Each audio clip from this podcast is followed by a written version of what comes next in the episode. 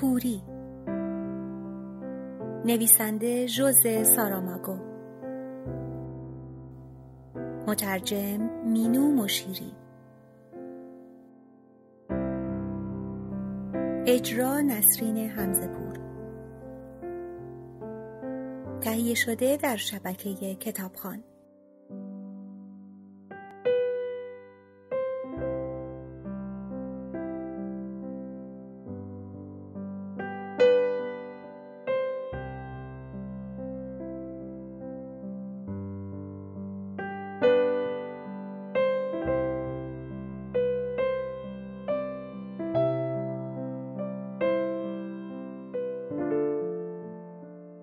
به مرد کوری بگویید آزاد هستی. دری را که از دنیای خارج جدایش می کند باز کنید. بار دیگر به او می گوییم آزادی برو. و او نمی رود. همانجا وسط جاده با سایر همراهانش ایستاده. می ترسند. نمی‌دانند کجا بروند. واقعیت این است که زندگی در یک هزار توی منطقی که توصیف تیمارستان است قابل قیاس نیست با قدم بیرون گذاشتن از آن بدون مدد یک دست راهنما یا قلاده یک سگ راهنما برای ورود به هزار توی شهری آشوب زده که حافظه نیز در آن به هیچ دردی نمی‌خورد. چون حافظه قادر است یادآور تصاویر محله ها شود نه راه های رسیدن به آنها. بازداشت شدگان کور در مقابل ساختمانی که سراسر در آتش میسوزد ایستادند. و امواج داغ آتش را بر صورتشان احساس می کند. این امواج همزمان به نوعی از آنها محافظت می کند همان گونه که دیوارهای زندان پیش از این سرپناهشان نیست بود. کنار هم ایستادند. مثل گلهی به هم فشرده. هیچ کدام نمی‌خواهند بره گم شده باشند. می‌دانند که چوپانی به جستجویشان نخواهد شتافت. آتش رفته رفته فروکش می کند. ماه از نو نورافشانی می کند. بازداشت شدگان کور ناراحتند. همانطور که یک نفرشان گفت تا ابد که نمی توانند آنجا بمانند. یک نفر پرسید شب است یا روز؟ دلیل این کنجکاوی بیمورد به زودی معلوم شد. کسی چه می‌داند؟ شاید برایمان غذا بیاورند. شاید اشتباهی شده شاید تأخیر شده. قبلا هم پیش آمده. اما از سربازها خبری نیست. این معنای خاصی ندارد. شاید چون دیگر به وجودشان احتیاج نیست رفتند. نمی‌فهمم. شاید مثلا خطر آلودگی دیگر وجود ندارد. یا شاید علاج این بیماری پیدا شده. چه عالی؟ واقعا چه عالی می شود حالا چه کار کنیم؟ من که تا سهر همینجا میمانم. از کجا می‌فهمید سهر شده؟ از آفتاب. از گرمای آفتاب. اگر هوا ابری باشد چطور؟ ساعات شب محدودند و بالاخره صبح می شود. عده زیادی از کورها از فرط خستگی روی زمین نشسته بودند. عدهای که ضعف بیشتری داشتند کپه کپه نقش زمین شده و عدهای از حال رفته بودند. شاید هوای خنک شب آنها را به هوش بیاورد. اما می توانیم اطمینان داشته باشیم که هنگام برشیدن اردو بعضی از این فلک زده ها از جا بر نخیزند. تا حالا را تحمل کردند. مثل آن دونده مسابقه ماراتون هستند که در سمتری خط پایان افتاد و مرد. هرچه باشد تردید نیست که تمام زندگی ها پیش از موعد پایان می گیرد. بازداشت شدگانی هم هستند که روی زمین نشسته یا خوابیدند و هنوز انتظار سربازان را می‌کشند یا انتظار نهادهای دیگر را. فرزن صلیب سرخ. لابد برایشان غذا و کمک های اولیه میآورند. برای این افراد تلخگامی اندکی دیرتر فرا می رسد تفاوتشان با بقیه در همین است. و اگر کسی اینجا باشد که خیال کند برای کوری ما علاجی پیدا شده ظاهرا این پندار او را خوشنودتر از سایرین نکرده است. زن دکتر به دلایل دیگری پیش خود فکر کرد و به سایرین گفت بهتر است تا صبح صبر کنند. اکنون مهمترین کار پیدا کردن غذاست که در تاریکی آسان نیست. شوهرش پرسید میدانی کجا هستیم؟ کم و بیش. از خانمان دوریم؟ خیلی فاصله داریم. سایرین هم مایل بودند بدانند از خانشان چقدر فاصله دارند. نشانی خود را به او دادند. زن دکتر کوشید به سؤال آنها جواب دهد. پسرک لوچ نشانیش را فراموش کرده بود. جای تعجب نیست. مدت هاست که بهانه مادرش را نگرفته است. اگر بخواهند خانه به خانه بروند از نزدیکترین خانه تا دورترین آنها اولین خانه مال دختری است که عینک دودی دارد. دومی مال پیرمردی است که چشم بند سیاه دارد. بعد خانه دکتر و زنش. و آخر سر خانه مردی که اول گور شد. بیشک همین خط سیر را دنبال می کنند چون دختری که عینک دودی داشت از همین حالا اصرار دارد که هرچه زودتر او را به خانهاش ببرند و می‌گوید نمی‌دانم پدر و مادرم در چه وضعی هستند.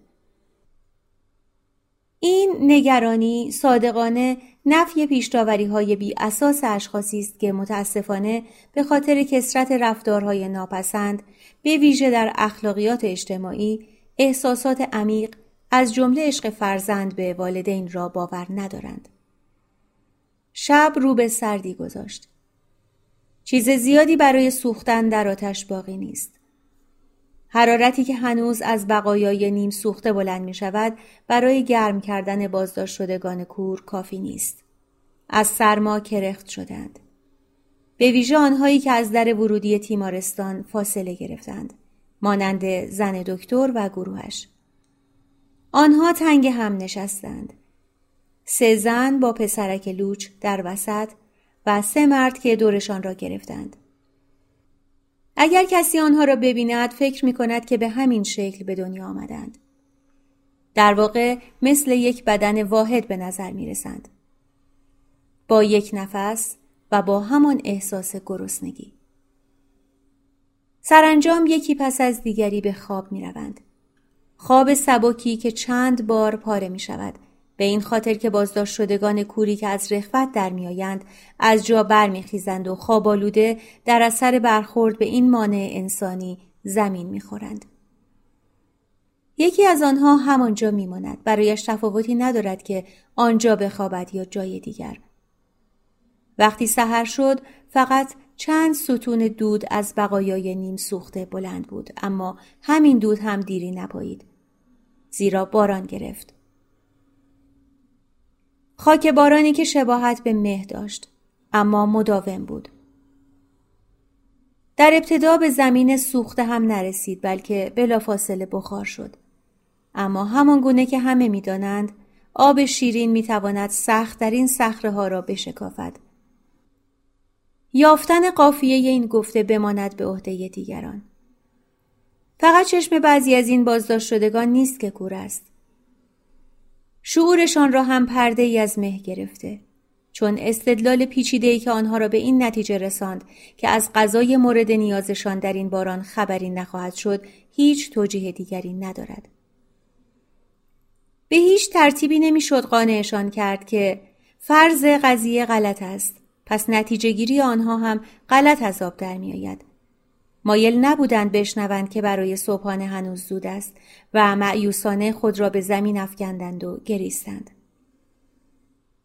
پشت سر هم تکرار می کردند نمی آورند. باران می آید نمی آورند. اگر بنا به فرض این خرابه رقتبار برای بدوی ترین نوع زندگی قابل استفاده بود به همان تیمارستانی مبدل می شد که زمانی بود. مرد کوری که شب را پس از زمین خوردن همانجا گذرانده بود نمی توانست از جا برخیزد. چنبره زده بود. انگار می‌خواست اندک گرمای درون شکمش را حفظ کند. علا رغم باران که شدت می گرفت از جا تکان نخورد. زن دکتر گفت او مرده. بهتر است ما هم تا هنوز نایی داریم از اینجا دور شویم. به هر زحمتی بود از جا برخواستند. افتان و خیزان و گیج و منگ به یکدیگر میآویختند بالاخره به صف شدند سر صف زنی قرار گرفت که دو چشم بینا داشت. پشت سرش کسانی که علا رغم داشتن چشم نمی توانستند ببینند. دختری که عینک دودی داشت. مردی که چشم بند سیاه داشت. پسرک لوچ. همسر مردی که اول کور شد. شوهرش و آخر از همه دکتر. مسیرشان به مرکز شهر منتهی می شد. اما مقصد زن دکتر آنجا نیست. او برای گروهش به دنبال جای امنی است تا اسکانشان دهد و به تنهایی به جستجوی غذا برود. خیابانها خلوتند. شاید هنوز زود است. یا شاید به خاطر شدت گرفتن باران است. زباله همه جا ریخته. بعضی مغازه ها درشان باز است.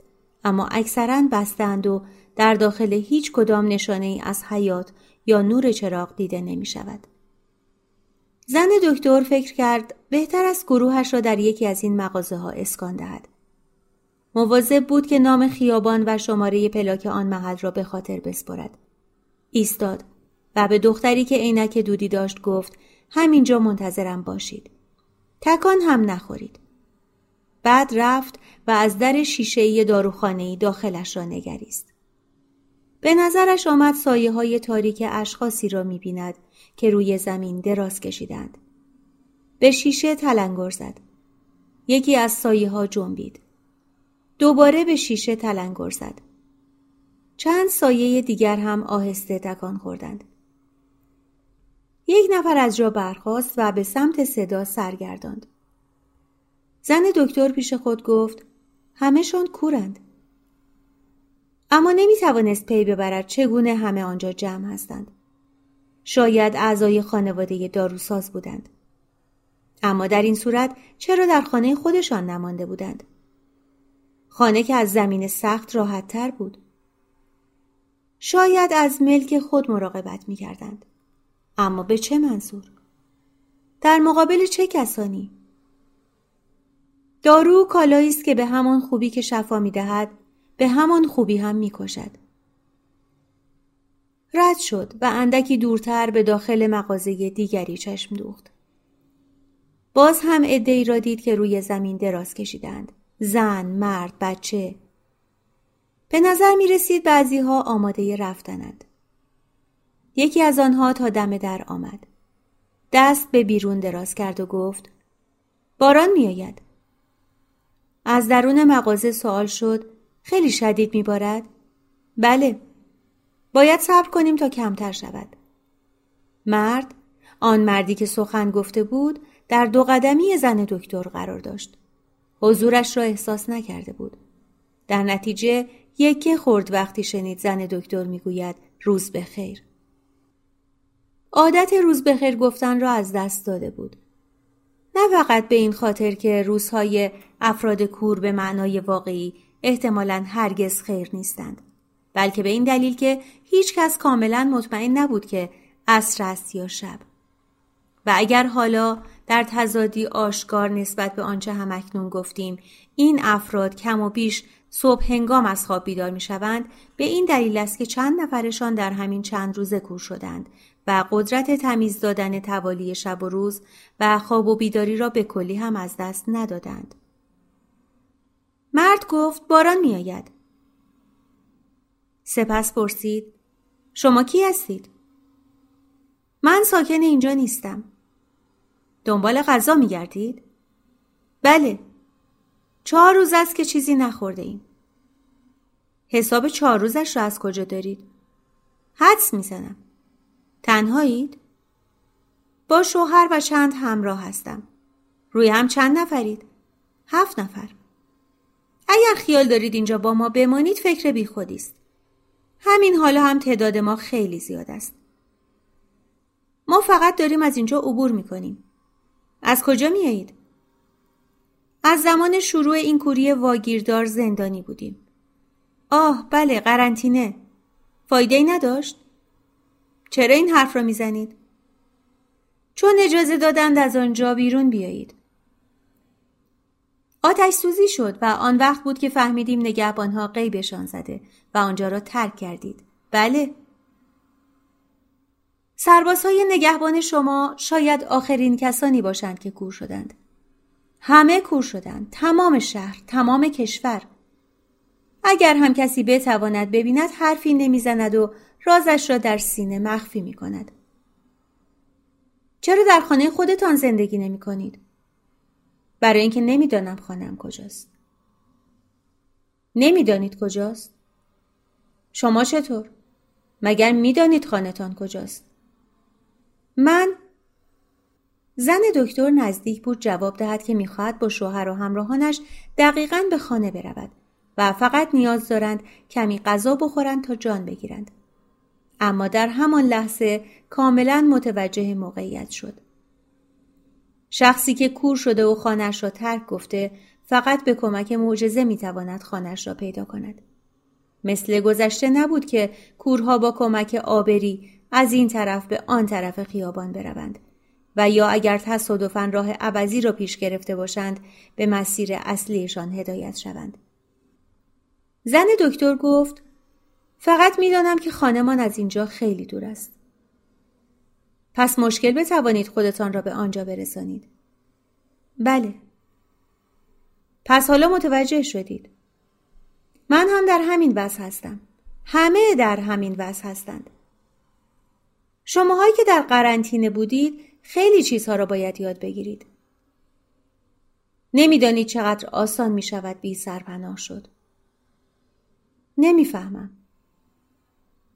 آنهایی که مثل ما گروهی راه میافتند و اکثرا همین کار را می کنند وقتی به دنبال غذا می رویم دست جمعی می رویم و چون کسی نمی ماند که مراقب خانه باشد به فرض اینکه بتوانیم آن را دوباره پیدا کنیم به احتمال زیاد توسط گروه دیگری که نتوانستند خانه خودشان را پیدا کنند اشغال می شود. ما به نوعی مثل چرخ و فلک شده ایم. اوایل درگیری پیدا می کردیم. اما خیلی زود فهمیدیم که کورها به عبارتی به جز لباس تنشان هیچ چیز از خود ندارند. پس راه حل زندگی در یک اغذیه فروشی است. لاقل تا زمانی که ذخیره هست نیازی به بیرون رفتن نیست. هر کس این کار را بکند کمترین حاصلش نداشتن یک لحظه آسایش است. می‌گویم کمترین چون شنیدم بعضی ها همین کار را کردند. خودشان را زندانی کردند.